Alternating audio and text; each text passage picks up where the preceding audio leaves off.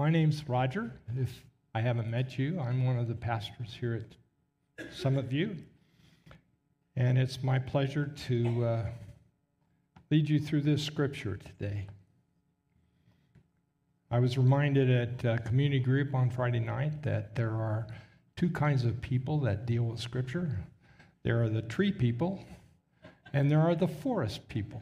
Now, for those of you who don't understand what that is, let me explain it. Tree people are those that get into the depth and the words of the scripture, and forest people are the theologians that look at the big picture. So today, I'm going to be acting as a tree person. Anyway, I want to start with a story. A story that's pretty close to me. Some of you may know this and some may not. But here's the deal you go to the doctor, and he or she decides they're going to run some tests. And later, you get a call saying, You need to come back and see me. You set up the appointment, and when you get there, the doctor comes in with a grim face and says, I'm sorry to say, you have cancer. Now, immediately, fear and anxiety begins to set in. You think, Am I going to die? What's going to happen to my family? Have I prepared my family for such a time? And the doctor says we need to start treatment right away. And at this point, you can make some pretty irrational decisions if you don't seek information from our God. Now, I hope that very few of you can relate to this kind of story. But today, what I want to do is I want to share with you what Psalm 46 led me to believe and can lead you to believe on how to deal with tragedy that comes into your life or other troubles that can come and cause you pain and distress. This psalm is most likely written to commemorate the time that King Hezekiah sought God when the Assyrian army was surrounding Israel. And because King Hezekiah went to God, God sent his army of angels and destroyed 185,000 troops. Now, you can read about that in Isaiah 37. It's a really interesting story. It also could commemorate the time that Korah and his family decided that they were going to reject God's direction. And when they did, God opened up the earth beneath them and destroyed them all, telling all those others, Go away from these people because I'm about to discipline them. You can read about that in Numbers chapter 16 another interesting story. So, this psalm speaks about the, God's power in all situations, both in protecting his people and also disciplining, and in some cases, destroying people. So, Psalm 46 commemorates times and memories in Israel's history, but it also commemorates and provides memories in most recent history. Martin Luther, as a boy, was a very accomplished musician. History tells us that he wrote hymns for the church. One of his famous hymns is A Mighty Fortress is Our God. He wrote that hymn based on this psalm, the 46th psalm. In fact, in many times of trouble, he was often quoted as saying, Come, let us sing the 46th psalm. It is said that this hymn was the battle hymn of the Reformation. You see, when Luther nailed his thesis on the church door, he began to get quite a bit of ridicule and persecution because he was suggesting things that the then Roman Catholic Church did not agree with.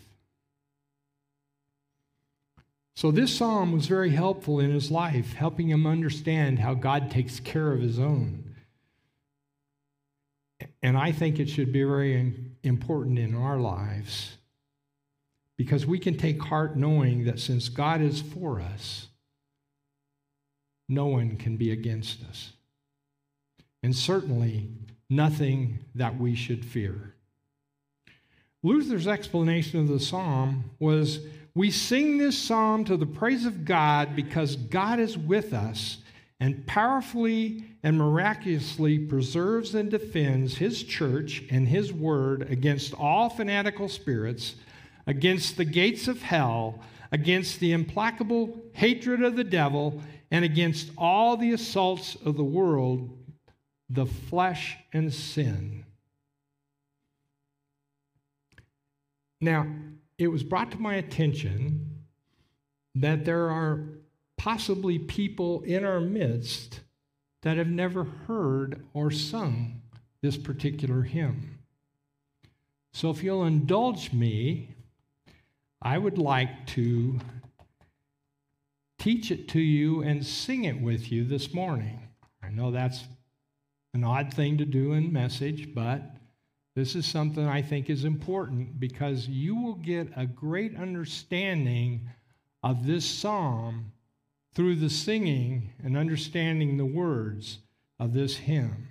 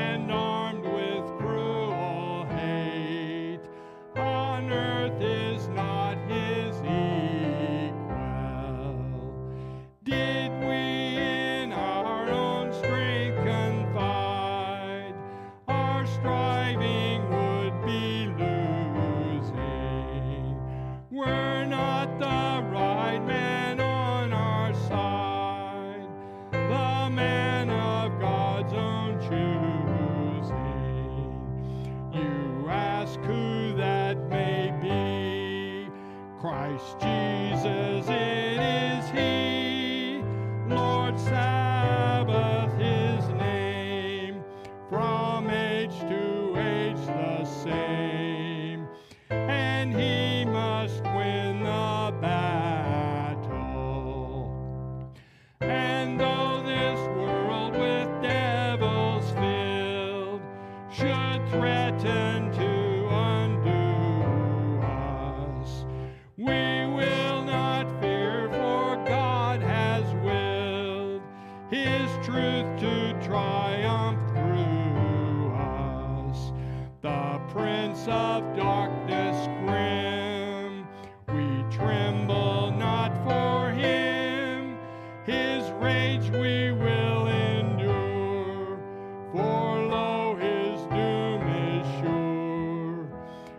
one little word shall him.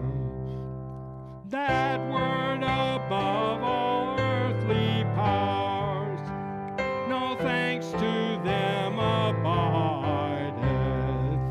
The Spirit and the gifts are ours, through him who with us sideth. Let goods and kin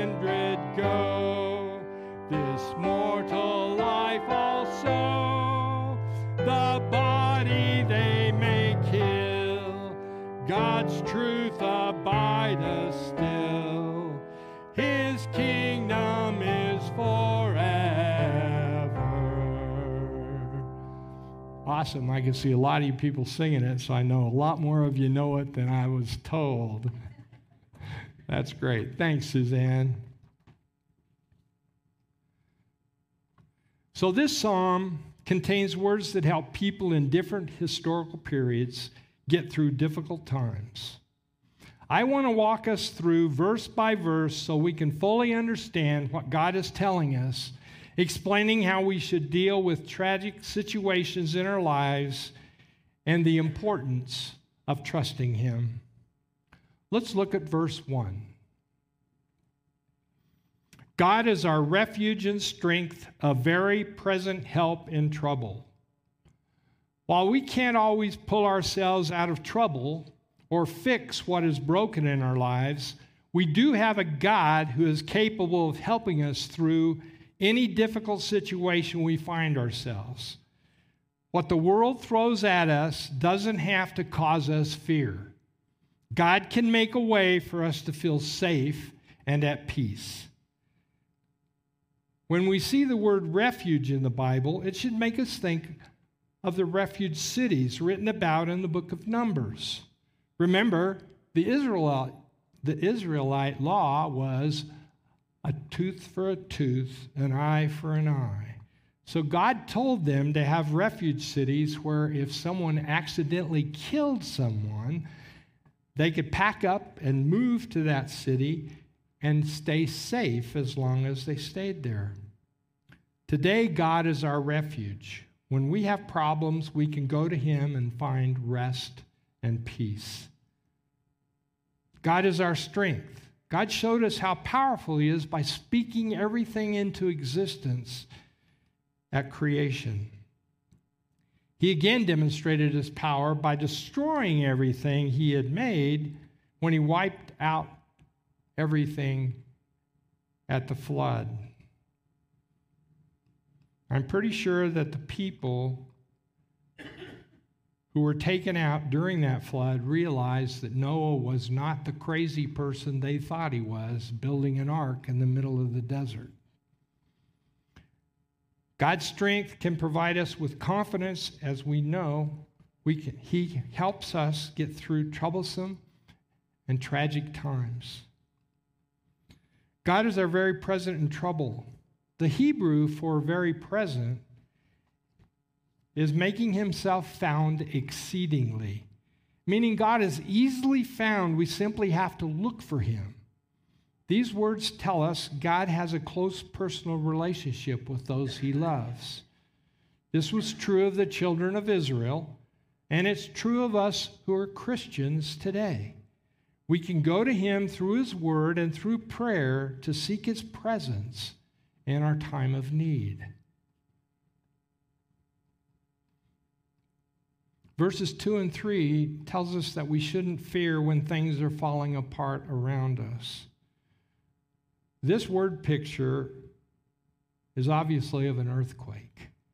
Therefore, we will not fear though the earth gives way, though the mountains are moved into the heart of the sea, though its water roar and foam, though the mountains tremble at its swelling. Like an earthquake, trouble can come on us quickly. So we need to understand troubles will happen and they can come quicker than we're ready for. Sometimes we can see a way of escaping the trouble. However, many times trouble is so overwhelming, only God can help us get through it. The psalmist provides a frightening example of trouble for us. Think of it. During an earthquake, one doesn't know what to do. Of course, we know that we should leave a building so it doesn't crumble on top of us. But what else can we do? Very little. The ground is unstable. We can be shaken to the point of falling. But the psalmist says we should trust in God in our hour of trouble, no matter what that trouble is. Maybe it's an earthquake. Maybe it's a flash flood. Maybe we are told we have an incurable disease. Maybe we lose our job. Maybe we face a huge financial loss. Perhaps we lose a loved one. Whatever trouble we face, God will help us get through it.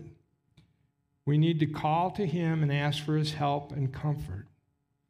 we should remember we can find him in the scriptures and prayer, simply talking to him as we would a friend. At the end of this verse, we find the word Selah. While we don't know the exact meaning of this word, it is generally accepted that it possibly means to pause and consider what was just read. A second meaning could also be a pause, like we have a rest in our music. So this could be the psalmist ending a stanza or verse. We have to remember psalm this psalm was called a psalm, as many psalms were, and they were used in worship during times in Israel. So, to recap this stanza, we can trust God when our world is literally falling apart. In fact, those are the times we should put our trust in God because we are ill equipped to overcome such situations on our own. But God understands what is happening and He can help us see our way through, similar to as He did the Israelites as He walked them through the Red Sea in their escape from Egypt. Now, after defining the kind of troubles we may face, the psalmist turns to speak of peace and provision from God. Verses 4 and 5 There is a river whose streams make glad the city of God, the holy habitation of the Most High. God is in the midst of her. She shall not be moved. God will help her when morning dawns. God protects his own. There isn't a river running through Jerusalem, the city of God. However, the river may speak to the river in the Garden of Eden and a time when there was peace, when God walked through the garden with Adam and Eve. A time like it will be when Jesus returns to make things right, or as they should be. It may also refer, to God's provision of the living water that Jesus spoke to the Samaritan woman at the well in John's Gospel. In any case, it is speaking of how God provides for his place and his people. We see God is in the midst of his city, and that city may not be moved by anyone or anything. God takes care of his own similar to when morning dawns. We may have troubles in our lives, but as a new day dawns, with it, bringing a newness. God will bring a time of peace and calmness and newness in our lives, ending that time of trouble. These should be very comforting words to us because God says He will not allow our troubles to last. His people will be saved. Like we're told in Ephesians, we are heirs of God, joint heirs with Christ. We are part of his family, and he takes care of his family. Verse 6 may be speaking of the Assyrian army. Nations rage, the, the kingdoms totter. He utters his voice, and the earth melts. God's voice has the power to accomplish anything. He speaks to bring quiet in a time of war and to bring peace in a time of chaos and unrest. His voice is powerful enough to melt even the earth. When we have a God like this on our side, why should we fear anyone or anything? Satan wants to deceive us into thinking our troubles are bigger than our God. He will use all kinds of things in his quest to persuade us we should fear trouble. The words of this psalm should help us realize God takes care of his own, and even Satan can't harm us when we are in his care. Besides, we should know that enemies we face, similar to the enemies that Israel faced, melt when they see the power of our God. For it's just like the psalmist says God's voice can melt even the earth. The Lord of hosts is with us. The God of Jacob is our fortress. God is our protector in a time of trouble. God is with his people. As Christians, we can take heart that Christ and the Holy Spirit are with us. When trouble comes, we should remember those words and understand God will protect us from any storm we face. We can go to Him and be assured He will help us through any trouble and bring peace to our lives. Again, at the end of this verse, we find that word Selah, asking us to possibly pause and think about what was just read or get ready for the next stanza. To recap this stanza or verse, we can trust our God when every circumstance is unstable because he is immovable. No one can change God's mind about you. No one can change his gracious position toward you. Unlike a building in an earthquake, God doesn't move. He is trustworthy even when all else in our life shakes or is falling apart. The Lord of hosts is an important title. It refers to the unmatched power of God and his heavenly army against any opponent. Let's look at the time Elisha asked Lord to open his servant's eyes so he could see the heavenly army about to crush the army surrounding them. We find this in 2 Kings chapter 6 verse 16. Do not be afraid for those who are with us are more than those who are with them. Then Elisha prayed and said, O Lord, please open his eyes that he may see. So the Lord opened the eyes of the young man, and he saw. And behold, the mountain was full of horses and chariots of fire around Elisha. It's important for us to understand that while we can't see the spirit world, it is there for God to use as he wills. What we must do is ask God to show us through the storms in our lives, and He's faithful to do that, just as He responded in this passage in Kings. Come, behold the works of the Lord, how He has brought desolations on the earth. Once again, the psalmist states the power and might of our God, saying we should observe God's mighty works in creation, similar to what Paul tells us in Romans. Because as our observance of creation, we should recognize that our God exists. The intricacies and systems in creation show a master craftsman put everything together, and it wasn't happenstance or evolution, as science tells us.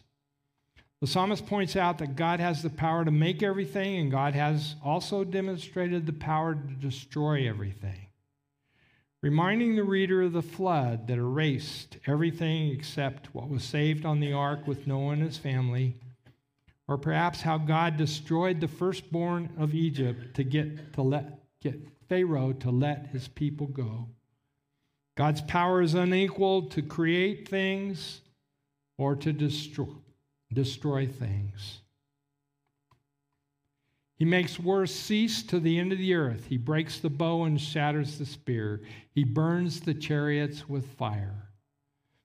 We need to understand when God wants a war to end, it ends. Just like the 185,000 troops that surrounded Israel, when God decided those people needed to be taken care of, He took care of them. So, He will destroy anything that is standing in the way or causing a war. God eliminates the implements of war breaking bows, shattering spears, burning chariots, possibly referring again to the Assyrian conflict. The psalmist says God makes wars cease, reminding us of all the times that God fought against enemies and rescued his people. Perhaps recalling God saving his people out of Egypt, protecting them while they settled in the land that God had given them. I'm sure these words brought many memories to the people reading and singing them. God protected and saved his people from their enemies many times. And for us, God sent Jesus to rescue us from sin and death that was holding us captive and enslaving us. These are the kinds of enemies we face, and only our faith in Jesus will save us. Be still and know that I am God. I will be exalted among the nations, I will be exalted in the earth. After talking about destroying the implements of war, the psalmist says to be still. This is more than just being silent or sitting quietly. To be still is more. Strong's dictionary tells us that it means to cease, forsake, let alone, weaken, be slack, faint. In other words, cease striving. Let go of your fears and trust God. When fear has a hold of us, we are not relaxed. We are tense. We have a flight or fight attitude, which causes us tension. To be still, we have to relax and trust. God is in control and will care for us. We go to Him in prayer and seek His comfort and peace.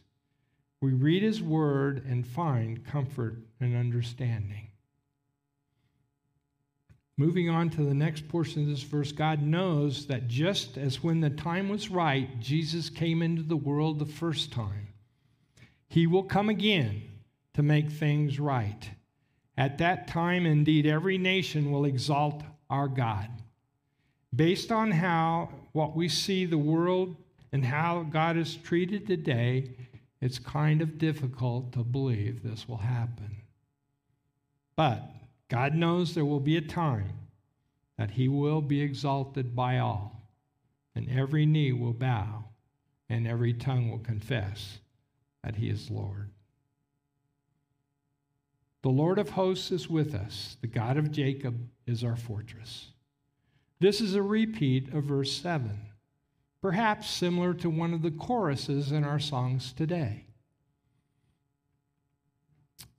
However, many times when things are repeated in Scripture, it is to emphasize a thought. So, to end the psalm, we are told again the Lord of hosts, which is the Lord of angels and powers, is the one who is with us. So, why would we fear anything? The God of Jacob is our fortress. The God who could change Jacob into Israel stands for us and protects us. So, why would we fear anything? You must remember, Jesus told his disciples in John, the 16th chapter, In this world you will have tribulation, but take heart, I have overcome the world. Meaning the world can do nothing to us. We are, as Paul tells us, sojourners in a foreign land, for our home is in heaven with our Savior and our God. So the world can do nothing to us, and if we are taken out of this world, passing through the threshold of life to our final home in heaven, we can be at peace knowing we have nothing to fear, for our God will protect us from anything and everything. Anything and everything that would attempt to take us from Him. In closing, we have to remember our greatest help in tragedy is not understanding how dire our circumstances, but knowing and meditating on the power of God to save. It is our circumstances that try to focus us on the unfaithful fear, ungodly anxiety, and our evil passions. These arise when we are feel cornered. When we can know from Psalms like this we shouldn't feel cornered or allow our circumstances to dictate our lives. When we remember the words of this psalm, we should be at peace, knowing we serve an all powerful God, God who desires to help us in our time of need. And he is easily found when we look for him in Scripture and in prayer. Now, for the rest of the story. You see, when I met with that doctor and I heard those things, I asked God to show me the way. And He brought people into my lives that led me on a different path. You see, the doctor said they could treat me and they could guarantee five more years of my life. I sought God and found alternatives that could be used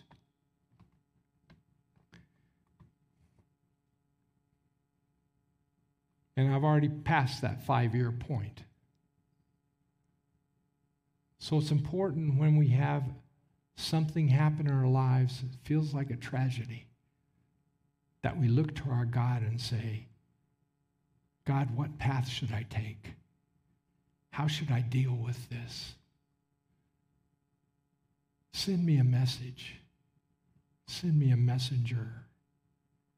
He has people all through his churches that are listening to him and are used as his voice piece to us.